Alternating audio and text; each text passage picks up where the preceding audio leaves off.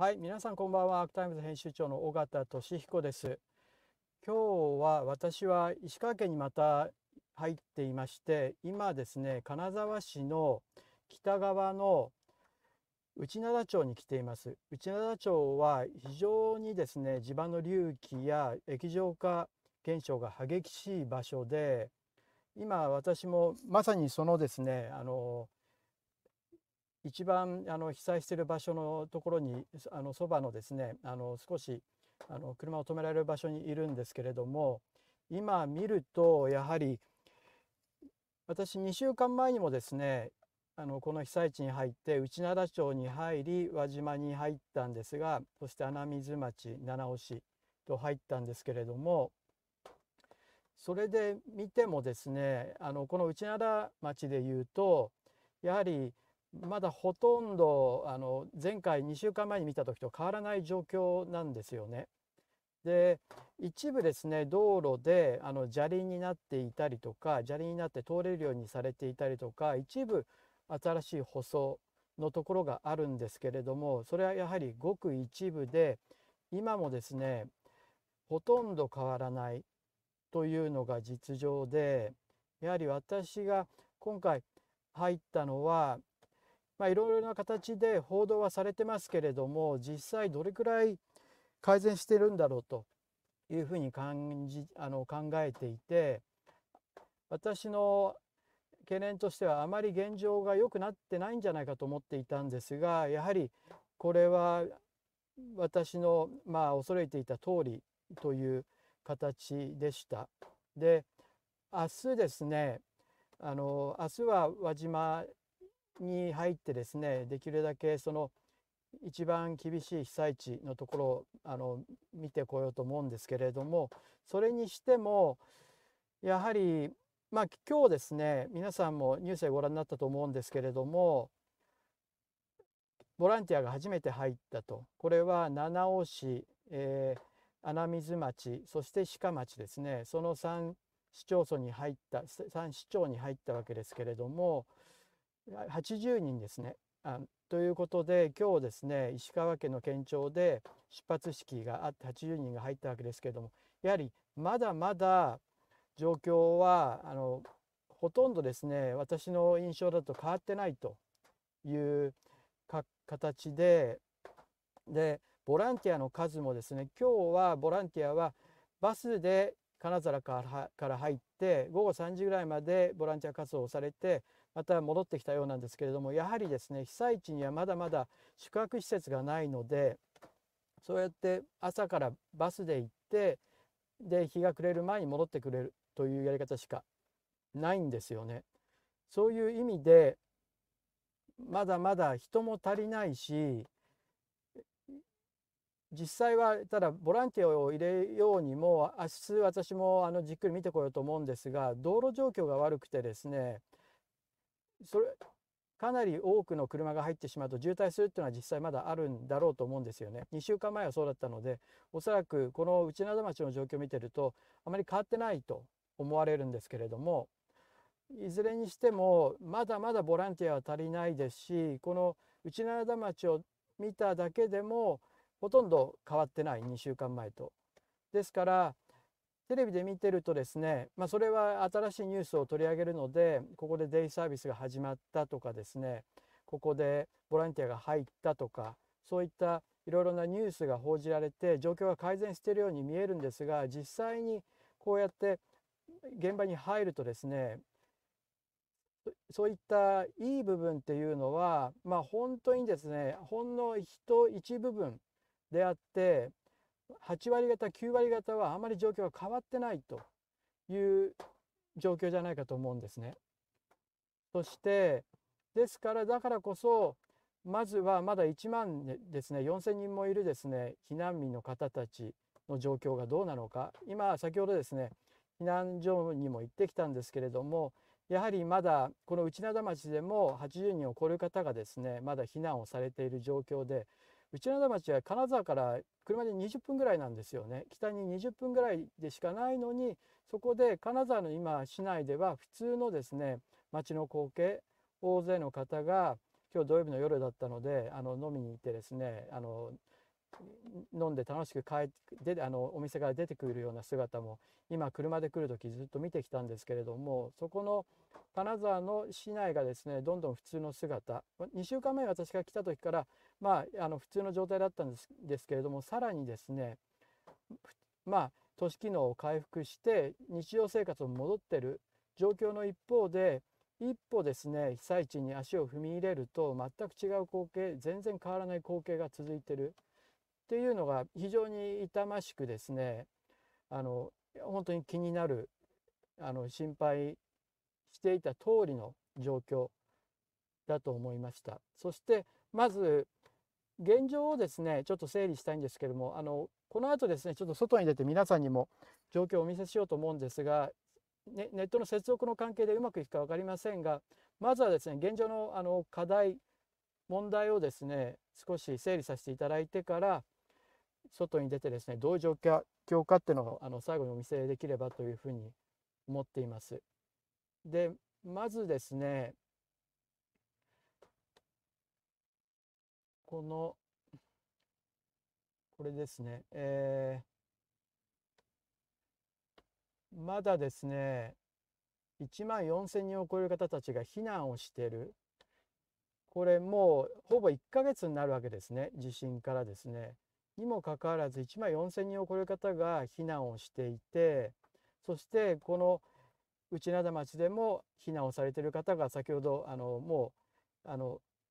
避難所はですねもう静かになっていてあの皆さんお休みになってらっしゃる頃だと思うんですけれどもそういう状況はまだ続いてるそしてこのですねはい。で、じはい。これですね。3500戸がまだ停電をしていて、そして断水ですね。これがまだ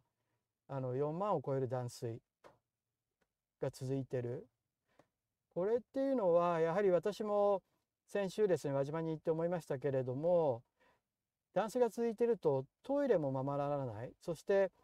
洗濯もできないというあの最近ですね川にあのを使いながらですね川の水で洗濯してる様子っていうのもあの報じられていましたけれども私が行った避難所でもですねかなり洗濯に苦労しているような状況ですね。そしてまあ今日のですねこれ NHK ですけれどもまだですね、まあ、あの大勢の方が亡くなってですね200 200あ36人ですねの方が亡くなってるという状況でそして今日ですね一番あの皆さんにもお伝えしたいのはこの二次避難のについてなんですけれども二次避難で石川県はですね3万を超える二次避難先があるという確保していると県内外にですね確保している数が、えー、3万を超える数を確保しているということを言ってるんですね。これがそうですけれども3万657人の受け入れが可能だと言ってるわけですけれどもそれに対して二次避難されている方はまだ3300人余りですから1割程度なわけですよね。でこれなぜかというとですね私もあの NHK の報道で驚いたんですけれども二次避難は旅館やあのホテルの部屋なわけですよね。その時に食事の提供がされてないと食事の提供ができないんでそしてですね駐車場なんかもですね自己負担になってるということで例えばあの輪島やですね珠洲市から金沢市の二次避難所旅館やホテルに行ってもご飯が提供されないということになってしまっていてそれが自己負担になるちょっとこれは私はあまりにもひどいなと思ってるんですがそういうことで結局二次避難が進んでないという状況なんですよね。ででも政府はですねこの災害対策基本法86条でですねきちんと食事も提供しないということが定められてるわけですよね。にもかかわらず、まあ、いろいろ報道を見ると何かそのビジネスホテルなんでなかなか食事を提供するあの仕組みがないだとかその調整に時間がかかってるという言い訳のようなことばかり出てきていてですね同時に先ほどチャットでも書き込まれている方いましたけれども長谷知事はですね3月16日に金沢新幹線が延伸するわけですね。北陸新幹線が金沢から敦賀まであの延伸するんですけれどもそれ以降は3月16日以降は二次避難所から出てもらわなきゃいけないという趣旨のことを言っていて今政府はですね、まあ、そういう意味じゃないとかいろいろ弁解してるんですけれども長谷氏があのこの間言ってた趣旨は明らかで観光のために二次避難者の人たちは他に行ってもらうという趣旨のことを言ってたわけですね。でそもそもそういう状況の中でその旅館やホテルでもですね食事が提供されないということになっていてだからこそ二次避難できないわけですね。で今ここをですね内灘町今気温が2度です。で外に出ると非常に寒いですし今は雨が降ってますが雪も結構積もっていてですねあの道路脇にはですね非常に寒い状況。で皆さん避難所で床にですね布団を敷いて寝てるような状況でそういった人たちは私は一刻も早く二次避難所に移す。それは3万人分ですね受け入れ可能なわけですから移すべきだと思うんですけれどもにもかかわらず3,000人ちょっとしか今のところ受け入れてないと。それは結局食事の提供ができないとか、まあ、実質的に私はしてないってことだと思うんですけれどもいう、まあ、行政やですねその国の不備でそれが提供できずにいまだに寒いところにいる人たちが大勢いる。これやはりこの2度とかですね前回来た時はあの0度ぐらいでしたし雪も降ってましたしこれだと大勢の方が体調を壊してると思いますしそういう意味でも非常にですねあの過酷な状況をまだ許してしまってる放置してしまってるという状況だと思うんですよね。で今回ですねそういう中で GoTo というのだけですね出てきてですね GoTo で3月からですね北陸のあのまあ、新幹線のあの延伸にも合わせてということだと思うんですけれどもそこで実に94億円ですね予算を使ってその観光客を受け入れると。で実際ですねこうやって取材に来てると能登半島はまだまだもう観光できるような状況では全くないですしそういった意味では、まあ、確かに金沢が潤う市が潤うっていうのはあるとは思うんですけれども私は GoTo よりまず二次避難所に多くの方が行けるようにする。それを予算措置をきちんとして対応する。ことこそが先決だと思うんですよね。で GoTo に94億円っていうのを使うというふうに言ってますけどいうことのようですけれども3月4月にですね。でもちょっと計算をすると例えばじゃあ今1万4,000人ぐらいの方が避難されてるわけですけれども例えば1万人分が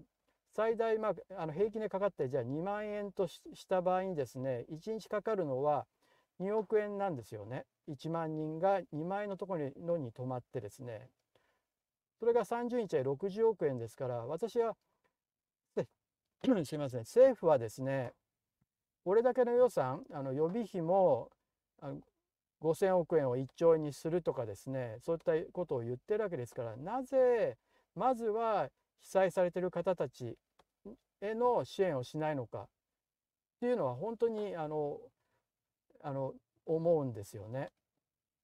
で GoTo 我々が観光で金沢に行くっていうのはいいですけれどもそういう GoTo で我々が GoTo で支援してもらわなくても我々は行きますからまずその観光向けの予算をなぜ被災者に回さないのかなぜ3万個もですね二次避難所が用意されていてでもその利用は1割3300人ぐらいにとどまっていて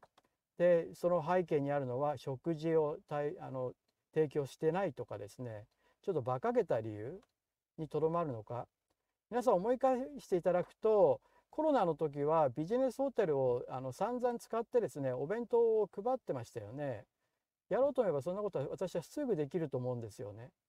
それを各自治体があの食事についてやってもらわなきゃいけないとか、まあ、内閣府は言ってるわけですけれども話はそういうことではなくても1ヶ月も経っていて1万4,000人もまだ避難所にいてそして寒い思いをしてる人たちが大勢いるわけですよね。まずそこをですね直すべきだと本当にあの北陸 GoTo とかその観光客向け観光客向けのことをやっても能登半島のまず短期的には復興にはつながらないわけですからまずはそこに予算をあの集中させるべきだと思いますしまずこの二次避難所で食事が提供されないっていう自己負担になってる。本人たちが食事が提供されないんで自分でコンビニに買いに行っている。だから食事が提供されるもう寒いけれども一時避難所に戻るということが起こってるわけですからまずはそこを本当に直すべきだというふうにあの今回ですねもう一度あの被災地に今入って取材してるわけですけれどもそういうふうにあの非常に感じているところです。そしてですねここからですねちょっとあのうまくいくかれですけれどもこの実際ですねご覧いただいた方がいいと思うのでここからちょっと出てですね外の様子をあのお見せしたいと思うんですがちょっと移動なのであのちょっと動きますけれども今は。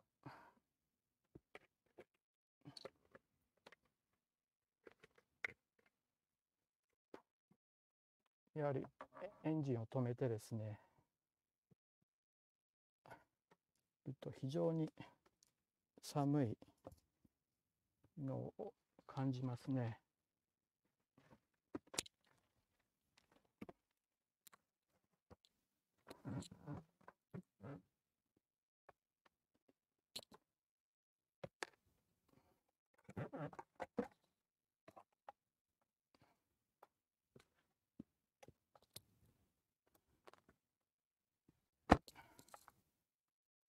はい。で今出てきたんですがご覧いただくとこれこういうですねちょっと暗くてわからないと思うんですが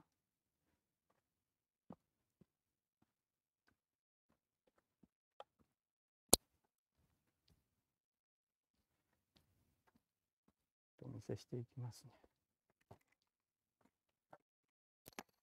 こういうですね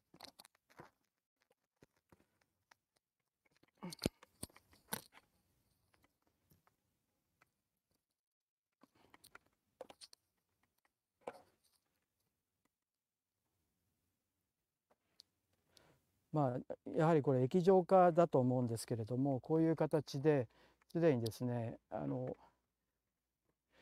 そもそもですね道路がこういうふうに非常に斜めになっちゃってるんですよね。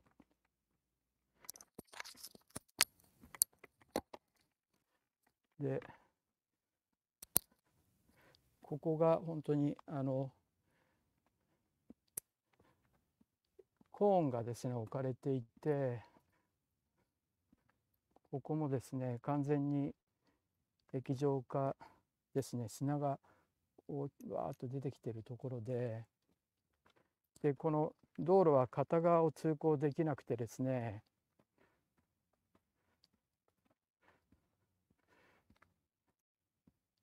今もこの道路行った先にあの24時間の水のを給水している場所があって皆さんそこにですね水を取りに行ったりしてるので時折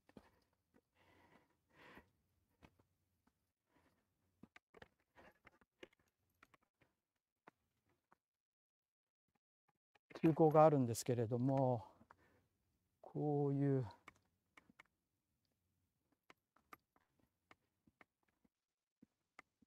まあ、まさにですね、まあ、やっぱり大変な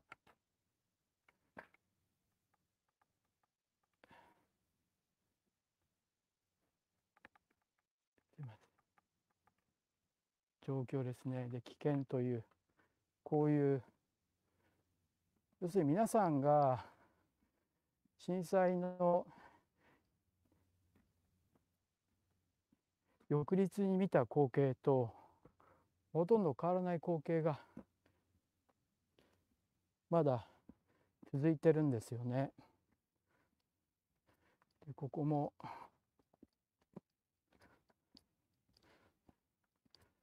こういった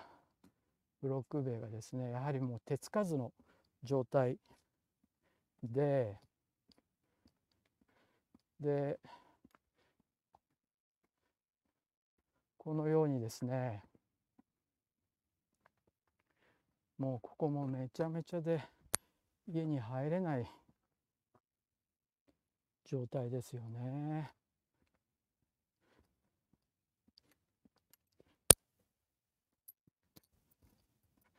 そしてここがですねここも、まあ、こうやってですね電柱も大きく傾いたままですしでこれが信号がですねこれは陥没したっていうことだと思うんですけれどもこんなジャンプすればこう届きそうなところに信号がまだあってこのですね点滅が何というかこの荒涼とした場所のですね今の現状を伝えていると言えると思います。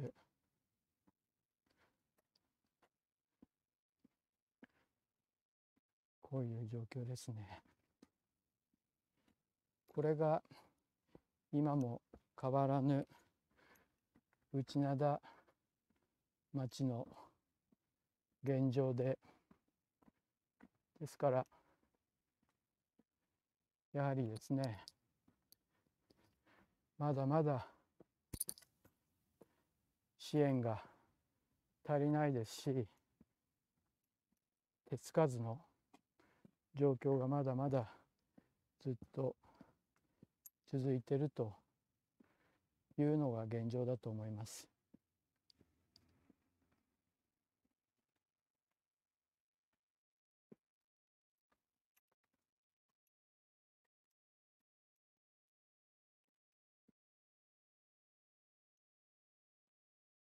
ここもやはりいろんなですね。なかなかもう住める状況ではない。要注意って張り紙とか先ほどもあったこの要注意ですね。要注意というかまあ危険という赤い張り紙も多いですしこういった形で、まあ、非常に斜めになってるんですけれどもこういう。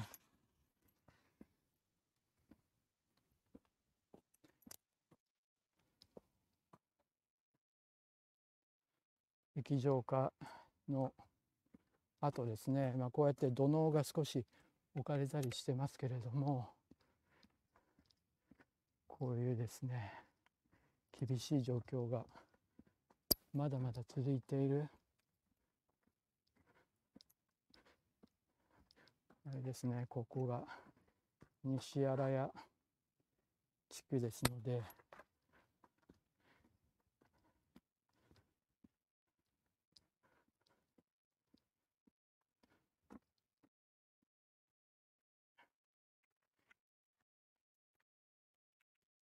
はい。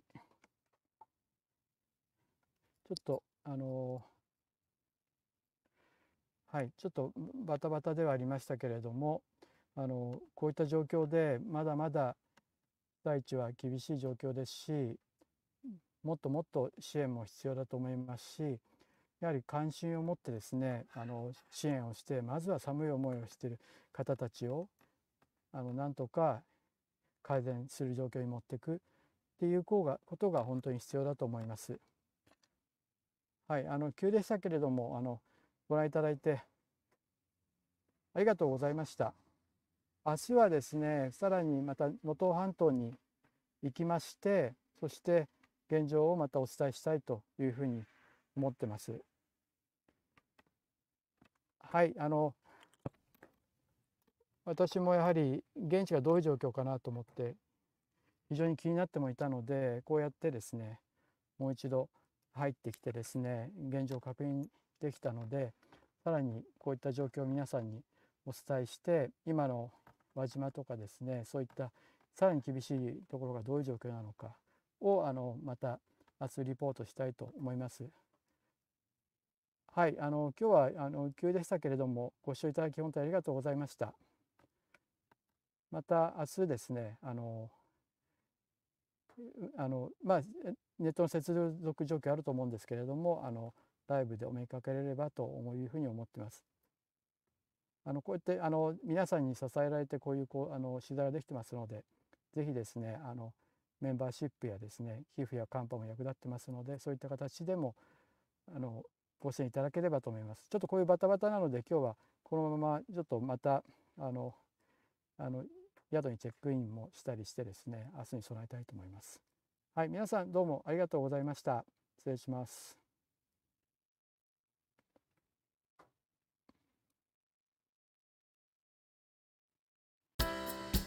アークタイムズポッドキャストお聞きいただきありがとうございます。他にも様々なエピソードがありますのでぜひお聞きください。動画は YouTube 上のアークタイムズチャンネルでご覧になれます。こちらもぜひご活用ください。